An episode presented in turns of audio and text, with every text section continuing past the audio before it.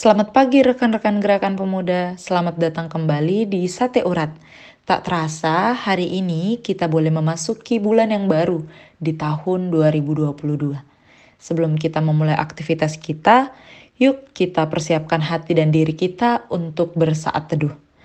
Namun sebelumnya mari kita terlebih dahulu berdoa, kita berdoa.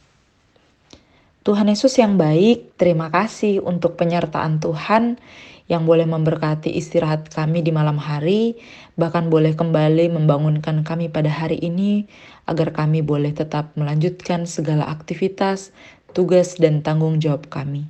Terima kasih ya Tuhan untuk segala cinta kasih, anugerah, dan berkat Tuhan yang masih boleh kami rasakan sampai saat ini. Terima kasih ya Bapak. Pada pagi hari ini, sebelum kami memulai aktivitas kami, kami mau sama-sama bersaat teduh. Tuhan sertai perenungan yang akan kami baca melalui firman Tuhan. Biarlah kami boleh dimampukan untuk mengerti memahami maksud Tuhan lewat pemberitaan firman yang akan sama-sama kami baca, kami dengar, dan kami renungkan. Terima kasih ya Tuhan. Inilah doa permohonan dan ungkapan syukur hati kami. Di dalam nama Tuhan Yesus Kristus kami sudah berdoa dan bersyukur. Amin. Rekan-rekan, pembacaan Alkitab hari ini terdapat di dalam Matius 18 ayat 21 sampai yang ke-22. Saya akan membacakannya bagi teman-teman. Kemudian datanglah Petrus dan berkata kepada Yesus, Tuhan, sampai berapa kali aku harus mengampuni saudaraku jika ia berbuat dosa terhadap aku? Sampai tujuh kali? Yesus berkata kepadanya, Bukan, aku berkata kepadamu, bukan sampai tujuh kali, melainkan sampai tujuh puluh kali tujuh kali. Demikian pembacaan Alkitab. Rekan-rekan terkasih, judul dari Sabda Bina Pemuda yang boleh menjadi perenungan kita pada hari ini adalah mengampuni sikap hidup orang percaya. Sobat muda, setujukah kita jika dikatakan bahwa salah satu tindakan kasih yang sulit dilakukan adalah mengampuni? Mungkin alasannya karena kata mengampuni mengandung kesediaan, bukan hanya tidak membalas perbuatan yang menyakitkan yang terjadi pada diri kita tetapi juga kesediaan untuk memaafkan serta melupakan, apalagi mengungkit kesalahan itu di masa depan.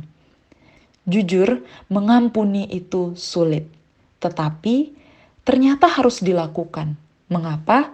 Mari kita belajar dari percakapan Petrus dan Yesus dalam perikop hari ini.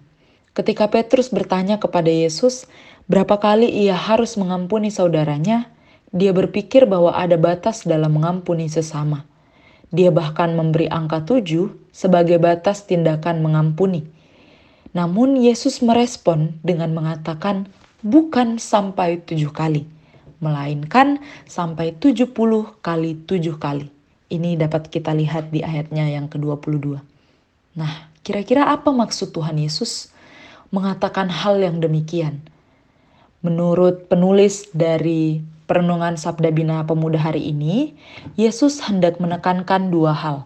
Yang pertama, mengampuni bukan persoalan jumlah berapa kali kita mengampuni, tetapi ini merupakan ciri hidup murid Tuhan.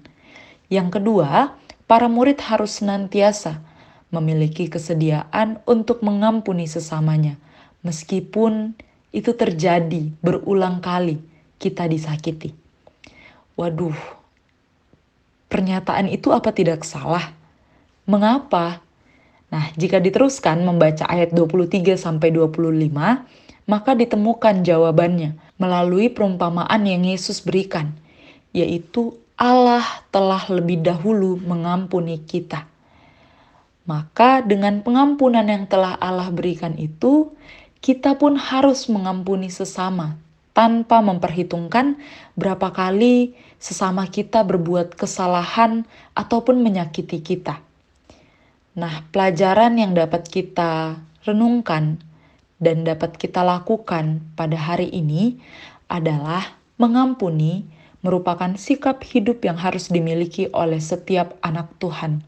Dengan mengampuni sesama yang menyakiti kita, memperlihatkan, menunjukkan bahwa kita adalah sungguh anak-anak Tuhan yang taat kepada perintah dan ajarannya. Kemudian, Dengan mengampuni sesama akan membuat relasi kita dengan sesama di mana pun akan terjaga dengan baik. Dengan cara ini, kita bisa memberikan teladan. Itu berarti kita sudah bisa menjadi berkat bagi sesama. Rekan-rekan terkasih, yuk kita belajar menjadi anak-anak Tuhan yang mau dengan senang hati memaafkan kesalahan ataupun mengampuni orang-orang yang telah berbuat salah kepada kita. Perlu kita ketahui bahwa dengan mengampuni ataupun memaafkan orang lain itu menjadi suatu kelegaan dalam diri kita, sehingga kita tidak terbelenggu oleh perasaan sakit hati yang disebabkan oleh rasa benci dan rasa kekesalan di hati kita. Kalau Tuhan Yesus saja mengampuni kita, lalu mengapa rasanya kita sulit untuk mengampuni kesalahan orang lain? Selamat menjadi pelaku-pelaku kebenaran firman Tuhan yang mau mengampuni sesama. Demikian pemberitaan firman Tuhan. Amin. Untuk menutup perenungan firman Tuhan kita hari ini, mari kita berdoa. Tuhan Yesus yang baik, terima kasih untuk firman-Mu. Kami diingatkan untuk mengampuni sebagaimana Tuhan telah lebih dahulu mengampuni kami. Ya Tuhan, terima kasih untuk pengajaran firman-Mu ini. Mampukan kami untuk menjadi pribadi-pribadi yang mengutamakan kasih di atas keegoisan kami. Ya Tuhan Yesus yang baik, kiranya juga kami boleh diampuni kalau ketika kami menyakiti hati sesama kami. Terima kasih ya Tuhan untuk firman-Mu, untuk kehidupan kami, untuk setiap orang yang kami kasihi. Kami akan memulai aktivitas di hari ini, sertai kami Tuhan. Mampukan kami untuk menjalani hari-hari kami dengan sukacita yang daripada Tuhan. Berkati pekerjaan kami, berkati pendidikan kami, berkati setiap rencana, setiap harapan kami ke depannya. Kami mau pertaruhkan kehidupan kami bersama dengan keluarga, bahkan dengan setiap orang yang kami kasihi, yang kami sayangi, di mana pun mereka berada hanya ke dalam tangan kasih Tuhan. Inilah doa permohonan dan ungkapan syukur kami ya Bapa. Ampuni setiap dosa dan segala salah yang telah kami perbuat agar kami layak disebut sebagai anak-anakmu. Di dalam nama Kristus Yesus yang adalah Tuhan dan Juru Selamat kami yang hidup, kami sudah berdoa dan bersyukur. Amin.